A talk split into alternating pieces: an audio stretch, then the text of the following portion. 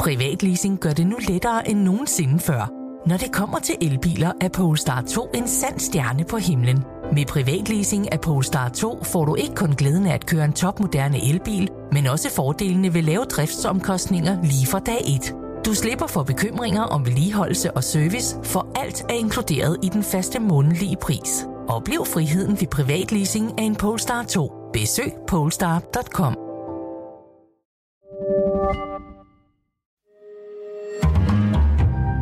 Berlingske.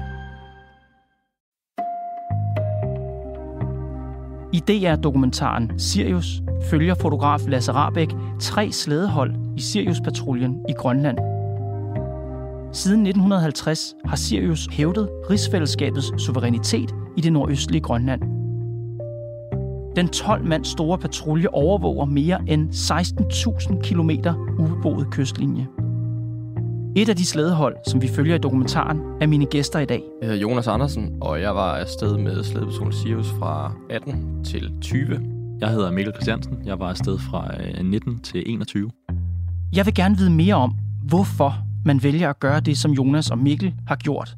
River to år ud af kalenderen og begiver sig ud på risikable slæderejser i den arktiske ødemark i månedsvis, uden andet selskab end en makker og 12 hunde.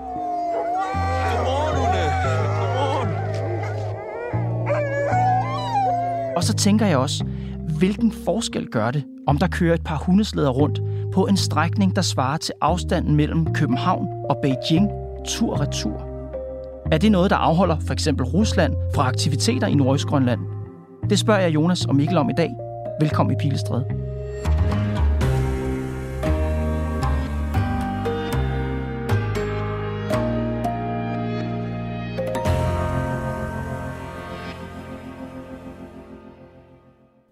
Fortæl om dig selv.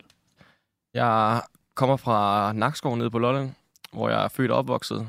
Og øh, da jeg var færdig med teknisk gymnasium, der, der tænkte jeg, at jeg skulle ud og aftjene min værnepligt som noget af det første.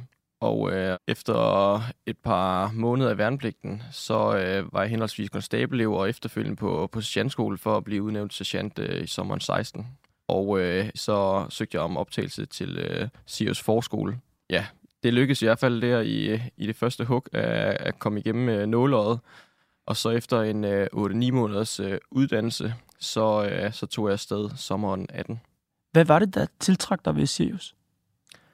Det er måske faktisk lidt svært at sætte, sætte ord på, fordi det var en kulmination af mange forskellige ting, og så til sidst så blev det egentlig bare sådan et, et, sådan et brændende ønske, som var svært at sætte helt præcist ord på, andet end det var, var sådan en følelse i mig af, at det var noget, jeg bare måtte gøre. Men hvor kom ideen? Altså kom det bare ud, ud af blå øh, til dig en dag, jeg skal simpelthen op og køre hundeslæde på Grønland? Mm, den er nok øh, vokset stille og roligt i forbindelse med, at jeg startede i forsvaret. Og først og fremmest, da jeg så et program, der hed De Udvalgte, tilbage for, for en del år siden. Dengang der var også en, øh, en gut fra, fra Lolland med, som endte med at gå igennem. Og jeg tror, jeg så lidt på ham og tænkte sådan, hvis, øh, hvis det kan lade sig gøre for ham, så, så burde det jo også kunne, kunne lade sig gøre for mig for jer selv. Og Mikkel, vi skal også øh, finde ud af, hvem du er, så kan du præsentere dig selv? Ja, jamen, øh, jeg hedder Mikkel. Jeg er vokset op på Amager, øh, og jeg har boet øh, fem år i Grønland, øh, da jeg var yngre, mellem jeg var 8 og 13. Og det er faktisk også der, hvor øh, min øh, Sirius-drøm, den, den lidt startede. Det var lidt min, øh, hvad skal man sige, min, min kærlighed til Grønland dengang, der ligesom har fulgt mig lidt igennem øh, livet. Og da jeg så hørte om, øh, om at slæde på Troen Sirius, ligesom var en ting, så, øh, så tænkte jeg, det var, ja, det var i hvert fald der, der blev, der blev plantet et frø. Og så, øh, og så, så holdt jeg ligesom fat i den tanke, og så jo mere jeg ligesom lærte omkring uh, slæde på Sirius, jo mere blev det, også, uh, blev det også et mål for mig. Det, det var ikke bare noget, jeg gerne ville, altså det var, det var noget, jeg skulle. Hvad kræver det? Altså, hvad kræver det for folk, der, der vidste noget der? Hvad, hvad, hvad skal man kunne? Hvem skal man være? Jamen, altså man kan jo sige, der er jo de her grundlæggende adgangskrav, som er, at du har haft en værnepligt, øh, du har så godt et syn, øh, du har, jeg tror også, det har været B-kørekort nu, og der er en masse forskellige ting, en masse forskellige kriterier, mm-hmm. for at du overhovedet kan få lov til at søge. Jamen altså, i bund og grund, så kræver det jo, at, det, at du ved det, øh, og du ved det rigtig, rigtig, rigtig meget. Altså, det er måske ikke kun noget, du gerne vil, det er noget, du skal. Øh, det kræver, at du er villig til at, man kan sige, betale den pris, der hedder, at når, når du er stadig 26 måneder, så er du væk fra familie og venner. Øh, og selvom du har en lille smule kontakt med dem deroppe fra, så, øh, så ser du dem ikke i den periode. Hvordan bliver man trænet mentalt til at tage afsted på sådan en tur? Jamen, jeg tror, det er noget, der kommer i ens opvækst, og det er noget, der er ligesom, man, man fremprovokerer hinanden også, og noget, der kommer også under ens vintertræning. Den her omstillingsparathed og sådan den positive øh, livssyn. Med, når man er afsted på slæderejse, så har man bare det, der er på slæden at gøre godt med. Og hvis man ikke kan få det bedste ud af det, og som ikke kan finde en løsning med de, øh, det værktøj, man lige står med, så løber man panden mod muren. Du siger, der er noget, man fremprovokerer hinanden. Hvad er det? Jeg tror meget på det her med, at jeg kan sige, man er et produkt af ens omgivelser, og det, der ligesom gjorde os gode ved, ved slædepatruljen, det var, at vi ville være gode, og vi spillede hinanden gode. Hvordan oplevede du det, Mikkel? Jamen, altså man kan sige, når man er afsted, og det er jo også der, vi kører jo, vi kører to og to. Og det er jo fordi, altså, man er jo, man er jo stærk som en enkeltmand, øh, og det er jo også det, man skal bevise under forskolen, at man, øh, man godt kan være. Men når man står to og to sammen, og man hele tiden kan bakke hinanden op, så når den ene er nede i det her hul, øh, måske mentalt, så kan den anden lige trække op, og sådan kan man bare køre hele tiden. Øh, det, det gør, at man kan nå meget længere, end man vil kunne, øh, kunne enkeltvis. Der er jo en, en masse ansøgere, som øh, bliver kogt ned til en mængde, der får lov til at starte til, øh, til selve optagelsesprøverne, og den er ligesom delt op i en første og en anden selektion. Hvor det første selektion handler om at øh, få set sådan, folks sande jeg, så at sige, fordi det her med personlighed, det betyder bare super meget, når man skal ud og være under ekstreme forhold øh, i rigtig lang tid med en enkelt mand, og skal løse, løse meget komplekse opgaver. Mm. Så det handler om, for, som jeg ser det i hvert fald, øh, de her instruktører skulle lære folk øh, hurtigst muligt at kende og finde ud af, hvem der ligesom er værd at investere i. Ja. Og der er jo tydelig forskel på kemien på slædeholdene og personlighederne blandt de her patruljefører, når man ser dokumentaren. Hvordan bliver det afgjort, hvem der kører med hvem? Jamen, øh, måden det bliver afgjort på, det er, at øh, du har et hold af nogle forskellige personligheder, mens, øh, altså, med, ja, med forskellige interesser, men stadig med de samme grundværdier. Øhm, og når du så kommer derop, så lærer du hinanden at kende. Det vil sige, øh, det nye hold lærer det gamle hold at kende. Øhm, og det gør de hen over sommeren, lige et par måneder. Og når man så når hen til, at, øh, hvad skal man sige, at kysten lukker, og vi skal til at forberede mm-hmm. os til, øh, til slæderejse, så, øh, så laver man det, der hedder engagering. Det vil sige, så går man ind øh, til, til ham, der så er leder Sivus op, og så laver man en prioriteret rækkefølge, hvor man ligesom siger, at første, anden, tredje prioritet, det er dem, jeg godt kunne tænke mig at køre sammen med. Så det er ældste mændene selv, der vælger deres yngste nej, mænd? Nej, det er begge to. Okay. Så begge to har noget at skulle have sagt. Ældste mændene går ind og gør det, og yngste mændene går ind og gør det. Og så ud fra alle de her sædler i forhold til, hvem der godt kunne tænke sig hinanden, mm-hmm. så mhm. prøver man ligesom at, at tilgodese det hele. De hold, man så får sat sammen, fordi jeg synes også, det er meget tydeligt dokumentaren, der er stor forskel på, hvordan, som jeg siger før, hvordan de, de, de tre slædehold, vi følger i hvert fald, hvordan de er som personer, hvordan de er sammen. Afgør det også, den forskel afgør det også, hvilke opgaver man får? Altså man kan sige, at grundopgaven er jo stadig den samme. Vi kører, vi kører de samme ture. Øh, ja, I gåsøjne samme ture, men jeg tror, det, det måske godt kan gøre lidt, det er, hvordan, hvordan man løser den opgave. Jeg tror, øh, Jonas og jeg var måske lidt mere, vi godt kunne lide at presse, øh, presse det lille smule i forhold til, hvad, hvad er muligt øh, hvor der er måske andre, der er mere til, øh, hvad skal vi sige, de her lange stræk, hvor det er sådan mere hyggeligt og, hvad hedder det, mm. ja, og bare have den, have den gode kemi der, ikke? Mm-hmm. Der synes vi, det var lidt sjovt, når det blev lidt hårdt. Nu har I jo begge to været øh, yngste og ældste mand, sådan er øh, proceduren, så, så I har jo ud over jeres, jeres markerskab, så har I jo begge to været med marker med hinanden, så nu får mm. I bare det hårde spørgsmål. Var I to et godt match? Det synes jeg bestemt, vi var. Yes. Ja, vi havde nogenlunde den samme baggrund faktisk.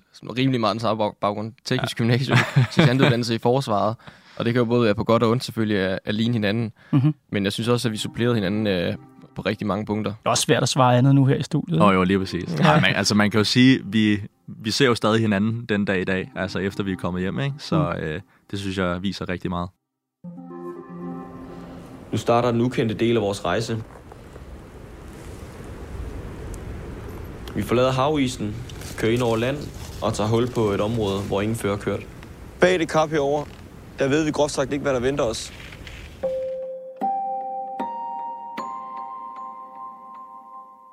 Vi følger jer på forårsturen, som er den længste af de to ture, man tager årligt. Fra midt i januar til midt, cirka midt i juni. 4.000 kilometer øh, skal I køre det omkring på slæde. Og du sagde før, at, øh, at det er komplicerede opgaver undervejs. Hvad er det for nogle komplicerede opgaver? Hovedopgaven er jo selvfølgelig patruljering med, med hundeslæde, og derudover så er der en masse forskellige biopgaver. Og det er også det, der er en af grundene til, at vi ikke bare smider en drone op i luften. Fordi nogle af de ting, vi kan se ned fra jorden af og observere og melde tilbage på, det er ikke det samme, som, øh, som man vil kunne fra, fra en drone af. Så vi holder selvfølgelig, øh, vi, vi selvfølgelig sådan, nærmest en parkbetjente, kan man også godt sige, også øh, som, en, som en opgave i, øh, nationalparken, og så for, at der ikke øh, kan være sket nogen form for sådan ulovligheder. Mm-hmm. Men jeg tænker, I sidder øh, deroppe øh, i hovedkvarteret, og øh, så skal ruterne fordeles, eller hvordan? Altså, I får den her rute. Hvordan, hvordan fungerer det, hvem der skal køre hvor? Jamen, altså man kan sige, vi har jo, det er jo ikke kun dem, der sidder på Daneborg, der styrer det hele. Altså det er jo også, vi har jo også en enhed, øh, som er en del af Sirius, der sidder hjemme i Danmark i, i Aalborg, ikke? Øh, ligesom alle andre. Øhm, og der har vi jo øh, en operationsbefalingsmand, der ligesom sidder og for, har det helt store overblik over alle de her ting, de foregår, som de nu engang skal. Øh, så han, han sender jo et, skal sige, et draft op til os mm-hmm. i forhold til en befaling, hvor, øh, hvor vi så kan se, okay, den er imellem den her tidsperiode, så skal vi have patruljeret sådan her, sådan her, sådan her, og det er det her, vi gerne vil nå i år. Mm-hmm. Og så når den befaling ligesom bliver givet op, så er det jo så der, vi skal begynde at nedbryde den. Øh, så sige, okay, jamen hvis vi skal løse den her opgave, så sætter alle, øh, ja, alle patruljefolkene sammen, og så får man ligesom uddelt, okay, jamen vores slædehold kan godt, øh, kan godt tage det her, og vores, jamen så tager vi det her, og så får man ligesom den måde uddelt det hele, ikke? Jonas, du sagde før, at den opgave, man løser på, på, hunde, på slædepatruljen, det kan man altså ikke bare løse med en drone i luften, for eksempel. Øhm, men jeg tænker, hvorfor, en ting er, at man skal være on the ground, men hvorfor med en hundesled? Altså, mener, snescooteren er jo sne, forskellige snekøretøjer opfundet. Hvorfor skal det være på hundesled? Jamen, en af de store grunde til det er, at vi kan komme noget længere. Vi vil nok komme hurtigere frem med en snescooter, men vi kommer noget længere og være afsted i længere tid med hundene. Og så kan vi komme afsted hen med en slæde, hvor vi ikke kan få en, øh, en snescooter. Og det kan godt være svært at, at sådan forklare. Det vil være nemmere at vise med billeder, men nogle af de landoverkørsler, vi kører, hvor man måske skal hen og fire slæde ned af et frosten vandfald eller lignende. Det, er hvad nu, det gør man bare ikke med sådan et par 100 kilos øh, snescooter. Hvorfor holder hundene længere end en snescooter? Jeg tror, at de kræver noget mindre, end hvis vi skulle have brændstof med til at kunne køre 60 km i timen på en eller anden snescooter. Mm-hmm. Og hvis en af motorerne skulle gå ned øh, i værste tilfælde, så, så er der 12 andre, der er klar til at, at fortsætte. Og hundene er jo, det bliver også sagt i dokumentaren, fuldstændig centrale for slædepatruljen. Hvordan er jeres forhold til de hunde? Jamen altså, man kan sige, at vores forhold til dyrene, det er jo, at vi, vi er meget tætte med dem. Uh, vi elsker dem virkelig højt, og vi vil virkelig øh, gå mange længder for dem. Vi er selvfølgelig også klar over, at det er, altså, det er jo bostyr, det er arbejdshunden. Uh, de er der for at løse en opgave, uh, og det har vi jo altid, altid for øje. Uh, men vi har, vi har et meget, meget, meget tæt forhold til, til de hunde. Du siger, at I elsker dem? Ja, det, altså man kan sige, elsker det er jo et stort ord, men øh, når man er alene derude i øh, så lang tid, så, øh, så, så man kan sige, så er de jo næsten familiemedlemmer, når man er afsted. Holger! Holger! Holger, han er vores alfahand. Og så har vi vores fantastiske førerhund, Molly. Begynder man at snakke til dem også? Ja, det gør man. Det, når markerne er lidt træls, så, så tyrer man til hundene. Prøv at fortælle. Kom med et eksempel. Jamen, altså man kan sige, man kan jo, der, der er jo mange måder at gøre det på, men øh, vi har jo sådan en øh, sådan tid hver dag, hvor man skal ud og så øh, lige se hundene igennem. Øh, og der, øh, der tilbringer man lige lidt ved hver hund, øh, for ligesom at få den her socialisering. Øh, og hvis man har haft en, en lidt træls dag, eller øh, man, er, man er nået til et punkt, hvor man er måske en lille bitte smule træt af sine marker, jamen så er det jo alle de problemer, der vender man jo med hundene derude. Og altså, sjovt nok, så er de jo altid enige med en selv. Så selvom I kaldte dem for motorer før, så er de jo virkelig nærmest jeres venner? venner ja. og psykologer, og altså, det er nærmest også dem, man kommer ud og skrifter hos. Altså, ja. Det kan jeg sagtens have været ude hos dem om aftenen, og så efter en dag, hvor jeg måske har været lige lovligt grå i munden, og haft lidt dårligt samvittighed mm. over, at jeg blev nødt til at sætte den ene hund på plads, fordi den ikke lige gad og, og lystre, så kan jeg sagtens komme ud og nærmest sådan sige, sige undskyld og mm. prøve at sådan tale til dem, som, som om at den, jeg tror, at den forstår mig. Nu nævnte du før, at hvis den ene af motorerne sætter ud, så kan man klare sig videre det er jo jeres venner, øh, vi snakker om. De 1200, I havde med, klarede de hele vejen alle sammen? Det, det, det gjorde de desværre ikke. Øhm, Hvad skete der? Jamen, man kan sige, der kan jo ske mange ting, når vi er stedet. For os, øh, der var det sygdom, desværre. Øh, og der, der er mange ting, man kan gøre, og, øh, og vi gør jo alt, hvad vi overhovedet kan derude. Men øh, vi har jo også, øh, man kan sige, begrænsede midler. Så, så vi havde øh, desværre en hund øh, under slæderejsen, der blev meget syg. Hvem var det, der blev syg? Øh, det var en hund, der hed Ups. Ja, han var en rigtig, rigtig god hund, men øh, han blev desværre syg, og øh, ja, vi gjorde lige alt, hvad vi kunne på det tidspunkt, for, øh, for at han skulle få det bedre, men, øh, men den, den gik desværre kun en vej. Øh, og så, så han, øh, han nåede sgu ikke hele vejen. Mm. Er vi nødt til at aflive ham? Ja, det var vi til sidst. Og det er jo selvfølgelig en, øh, en vurdering, man tager i samarbejde med de dyrlæger, der sidder derhjemme. Øhm, og dem har, vi jo tæt, dem har man jo tæt kontakt med hele tiden, øh, i form af hver eneste gang, der sker et eller andet. Øhm, så vi fik jo øh, en masse råd og vejledning til, hvordan vi skulle prøve at løse den her situation. Mhm. Mm-hmm. Og til sidst, så er det jo deres kald, at der er desværre ikke mere, jeg kan gøre. Øh, og det er jo hårdt. Ja. Det er jo rigtig hårdt. Og nu spørger jeg bare direkte, hvordan afled i hunden? Ja, men det, vi aflevede ham ved, øh, ved at tage ham med ud på isen, og så, øh, så, så fik han ligesom lov til at, at komme til hvile derude. I skød ham? Ja. Det må have været vanvittigt svært. Det, Det- det er det også. Det er vanvittigt svært, og, og der hvor han var, der var det desværre det eneste rigtige at gøre, og det er det eneste midler, vi har med ud på, på slæden. Så Og man kan jo ikke begrave ham i isen. Hvad, hvad gør man så? Ja, men sådan som jeg havde det i hvert fald, så, så var det, at, at han skulle retur til Nationalparken, hvor han har gjort sin tjeneste, og, og at han ligesom var kommet af naturen, han skulle retur i naturen. Så han fik lov til at beholde sin sele på, og så tog, øh, tog vi halsbånd af ham. Så er i min sådan, metafor, at han var en øh, fri hund nu, men øh, han fik, kunne få lov til at trække videre, hvor end han nu der. I efterlod ham på isen. Vi efterlod ham på isen, og så, så overgik han ligesom til naturen, ligesom alle andre, alle andre dyr ville gøre ude i naturen.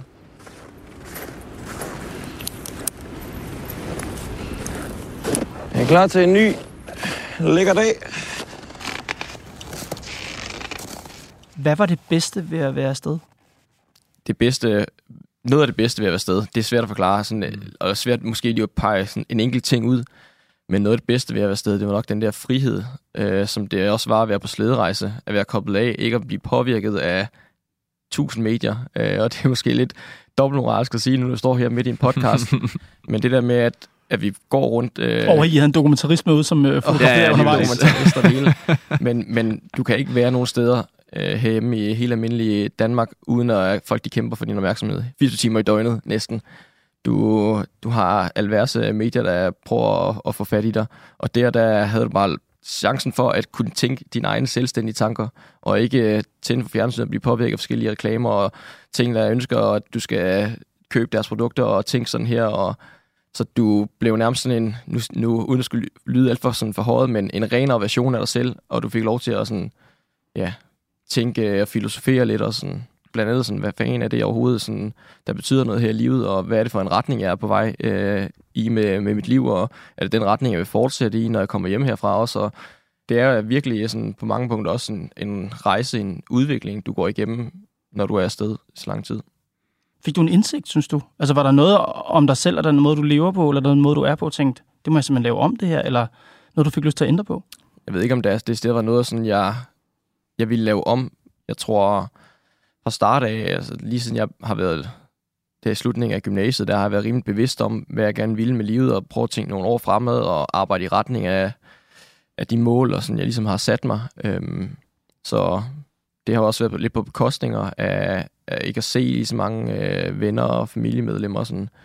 Det tror jeg sådan, i hvert fald kom lidt til, op til overfladen igen, da jeg var afsted der, at nogle af de personer, der altid har været der for mig, sådan, det, dem skal jeg sgu også huske at passe på, og dem skal jeg huske at have med mig hele vejen igennem, fordi at komme hjem med sådan en oplevelse, og så bare stå og, i et tomt rum, og så ikke have nogen at dele den med, mm. det vil også bare virke super ja, tomt. Hvad var det værste ved at være afsted? Det værste ved at være afsted? Jamen, det værste ved at være afsted, det er, at man vidste jo, at det kunne ikke vare evigt. Altså, det er jo det er 26 måneder. Det er lånt tid. Du kunne godt bare blive blevet op. Ja, altså, men man kan sige, det er jo også svært, fordi når du når til slutningen af din periode, så har du også, øh, så er du ved at være lidt træt øh, i, i krop og sjæl, øh, fordi du arbejder rigtig, rigtig hårdt, mens du er afsted. Men, øh, men man har også en eller anden sådan dyb, øh, dyb følelse af, at det, det, det er sgu det, man hører til. Mm. Øh, så ja, jeg tror, jeg tror, at det er de færreste, eller det, jeg skal passe på med, hvad jeg siger, men i hvert fald personligt, så, øh, så, så kunne jeg godt i hvert fald øh, komme tilbage igen. Mm. Øhm, og det tror jeg også, øh, der, der er flere andre øh, Sirius-medlemmer, der, øh, der kan ikke genkende til. Tag en tur mere. Ja, yeah. hvis, altså, hvis, der, hvis, den, hvis den kom op og sagde, godt, vil du med ud på en slæderejse nu, så, øh, så tror jeg, det, det er meget få Sirius-folk, som ikke øh, vil hoppe med på den. Mm-hmm. Og i dokumentaren ser man jo, hvor farligt det kan være. Vi Mm. hører om en, der er død. Vi hører om nogen, der har mistet fødderne. Vi hører om forskellige ret voldsomme ulykker, som jo kan ske, når man er et sted så afsondret fra andre, hvor vejrforholdene kan skifte så voldsomt, som de Mm. kan i Grønland. Øhm, hvad var det farligste, I var igennem på turen? Jeg ved ikke, om hvad der var sådan... Altså, der var på et tidspunkt, hvor vi var ude og køre et rigtig langt stræk. Øh, også sådan lidt et, et, et noget mere afsides sted, end hvad der måske er normalen. Øh, vi, var, vi havde pakket op til at, at skulle være afsted i tre uger, uden at komme forbi et depot igen. Så vi var tungt læsset. Hundene var godt spændt for, at det var, de havde kørt nogle måneder allerede, og man vidste godt, at de, øh, ja, de, de, var, de var også lidt trætte og sådan. Og når vi først kører ud af, så, så ved man godt, at på et eller andet tidspunkt skal vi kunne nå tilbage igen også. Og øhm, ja, man kunne bare se, at den der, både ens egen sådan, øh, kurve begyndte lidt at vende, fordi vi også havde skåret det helt ind til benet med, hvad vi kunne øh, ja, have mere kalorier for at være så lette som overhovedet muligt. Øhm, og hundene begyndte også at blive trætte, og de havde også brug for, for hvile og sådan. Så det der med at, at stadig skulle have for øje, at man skal kunne, kunne nå retur igen, det var i hvert fald noget, der gjorde det lige spændende nok. Var der tidspunkter, hvor du, hvor du tænkte, Mikkel, vi klarer ikke det her? Jeg tror ikke, der var et tidspunkt, hvor jeg tænkte, vi ikke klarer det her. Men der var tidspunkter, hvor, øh, hvor man ligesom tænkte, okay, nu, altså, nu er det lidt the point of no return. Altså, hvis vi vælger at gøre det her, så skal det også så skal det fungere. For øh, ellers så... Fordi ellers så, øh, så kommer vi i hvert fald ud for nogle, øh, nogle store problemer. Det er, jo, det er jo, man kan sige, den grønlandske natur, der bestemmer. Øh, og det hele kommer an på vind og vejr. Øh, så der er jo mange øh, pressede situationer, der godt kan løse sig, hvis naturen er på din side. Der er også mange situationer, hvor det ellers bare burde være super fint, som øh, kan blive rigtig kritiske, øh, som man jo også ser i serien bare ved, at naturen lige finder ud af, at det, øh, det, skal, det skal sgu ikke øh, være nemt. Har der været netter i løbet af den, for eksempel den fem måneder lange tur, hvor I har ligget det lille telt, og så er den måske lidt været i gang med at skrive et afskedsbrev ind i hovedet? Alt det, det er klaret hjemmefra. Det er ja. også det, der gør, at du kan, sta- kan tage afsted og afklare. Mm. Så ligesom man skriver sin sidste mm. vilje, når man skal på alle andre udsendelser i forsvaret, så gør vi det også. Ja, lige præcis.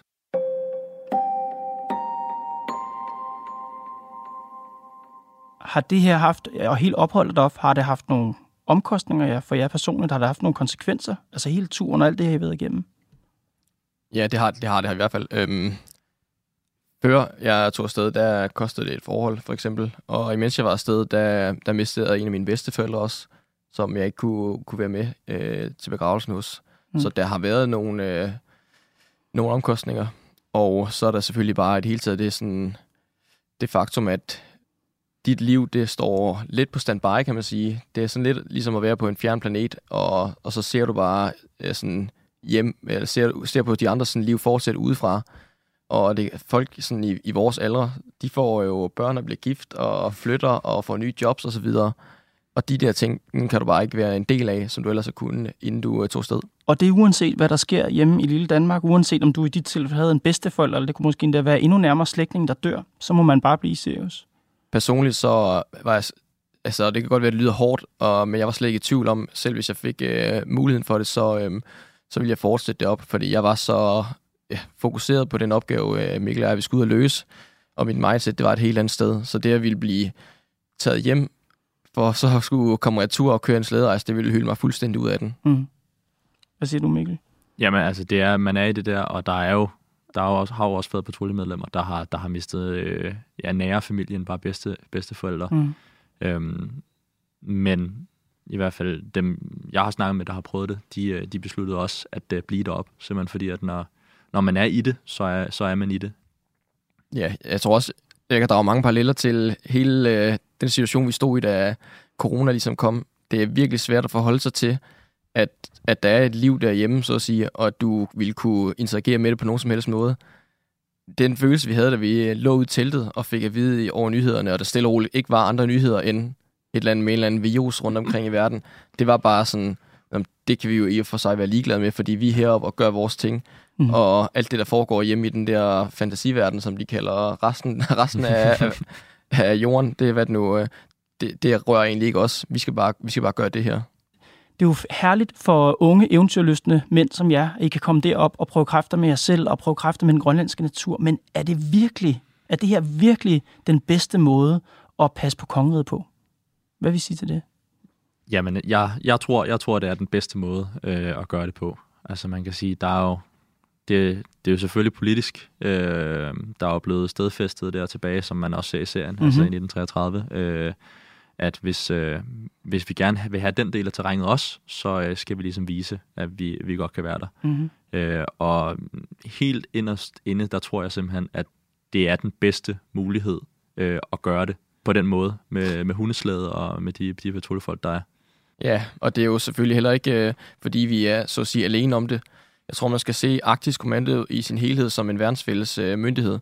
Så det vil jo sige, at de både indsætter søværnet, flyvåbnet, og så, man kan sige, os i, på jorden, som de øh, ser det hensigtsmæssigt. Mm-hmm. Og det, som I gør, det kan ikke løses med droner, for eksempel, eller, eller andre ting? Nej, altså det er, jo, det er jo det, vi har været inde på før, at ja. man, man ser ligesom nogle andre ting. Også man kan sige, droner og helikopter og sådan noget, der er, et, der er et andet tempo på os. Mm-hmm. Øh, man kan sige, hundeslæde, det er, det, det er langsommere, men det gør også, altså det gør også, du ser mere, du oplever mere. Øh, og du når ligesom at, at fange de der små ting, hvis der skulle være et eller andet. Ikke? Det har der ikke været nu. Øh, men hvis man bare tager, og det er jo selvfølgelig lang tid siden, men hvis man nu tager tilbage under 2. verdenskrig, så var der jo sådan set noget. Altså, der har jo været, øh, tyskerne har jo dengang øh, været derop for ligesom at prøve at bygge en værstation, mm-hmm. øh, fordi det er sådan rent strategisk er, er et godt område, ikke? Og der var faktisk, så vidt jeg har læst mig til, åben ildkamp mellem en, øh, en slædepatrulje og nogle tyskere. Det, det har der været, ja. Men nu er, det jo ikke, øh, nu er vi jo ikke i 40'erne, vi skriver 2023, og der er godt nok sket noget siden med teknologi, og i øvrigt også med magtforhold. Det er jo ikke tyskerne, vi er bange for længere. Mm. Det er Rusland. Altså Rusland spiller en kæmpe rolle i Arktis, og jeg tænker, tror I, slædeholdene er noget, som man i russiske kommandoer sidder og tænker, åh oh, nej, vi kan ikke lave noget i Nordøstgrønland, for der kører en slædepatrulje rundt? Nej, det tror jeg ikke. Nej. Det er ikke os, der, har nu, der så at sige skulle, skulle være noget, der stod i vejen for det, men det er jo hele den alliance, vi er en del af som, øh, som rigsfællesskabet, ja, altså NATO. Altså man kan sige, der er jo nok nogen, der begynder at stille nogle spørgsmål, hvis der er et slædehold, der lige pludselig forsvinder. Øh, og så begynder man jo at flyve lidt mere hen over området. Mm-hmm. Øhm, så, så på den måde, så øh, kan det være, at det måske koster et slædehold, men man finder ud af lidt mere. Øhm, så jeg tror, hvis man skal se det i sådan et strategisk punkt, så er det jo nok mere øh, rekognisering, øh, end det reelle kamppatruljer. Så der var ikke et tidspunkt, hvor I lå i jeres lille telt i 50 minusgrader, og med en eller anden storm, der var ved at vælte telt, og tænkte, altså det giver, det, det giver jo ingen mening, det her. Ikke for mit vedkommende i hvert fald. Nej. Jeg tror, jeg tror aldrig, mit liv har givet mere mening, end da jeg var afsted der. Og jeg tror også, det har været en udfordring ved at komme hjem igen faktisk. Jeg skulle finde noget, der, der ligesom kan leve op til det, og ikke fordi, at det, man skal jagte noget, der, der, kan, der kan leve op til det, eller skal bygge oven på hele tiden. Men det var, der var en konstant følelse, imens jeg var afsted af, at jeg gør noget nu, der har betydning, og ikke kun for, for lille mig, men fra ja, kongeriget Danmark, et uh, helt rigsfællesskabet. Så i et større perspektiv var jeg selvfølgelig bare en brik i, i hvad kan man sige, nærmest et geopolitisk uh, ja, spil, men, men det, gav, det gav super god mening, og vores indsats deroppe, den, uh, den mærkede mig også virkelig, at den var værdsat. Og I kom jo heldigvis hjem begge to i et stykke med alle fingre til, så vidt jeg ved, uden, uh, uden noget frosset af. Ja. Jonas og Mikkel, tusind tak, fordi I kom Pilestræde. Selv tak. Selv tak. Det var Pilestræde for i dag.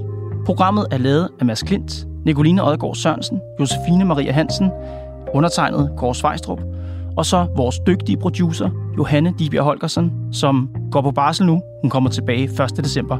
Vi kommer til at savne hende, men vi fortsætter selvfølgelig med at lave Pilestræde. Vi er tilbage i morgen.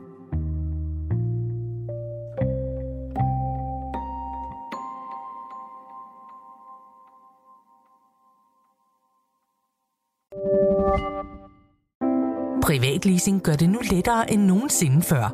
Når det kommer til elbiler, er Polestar 2 en sand stjerne på himlen. Med privatleasing af Polestar 2 får du ikke kun glæden af at køre en topmoderne elbil, men også fordelene ved lave driftsomkostninger lige fra dag 1. Du slipper for bekymringer om vedligeholdelse og service, for alt er inkluderet i den faste månedlige pris. Oplev friheden ved privatleasing af en Polestar 2. Besøg polestar.com.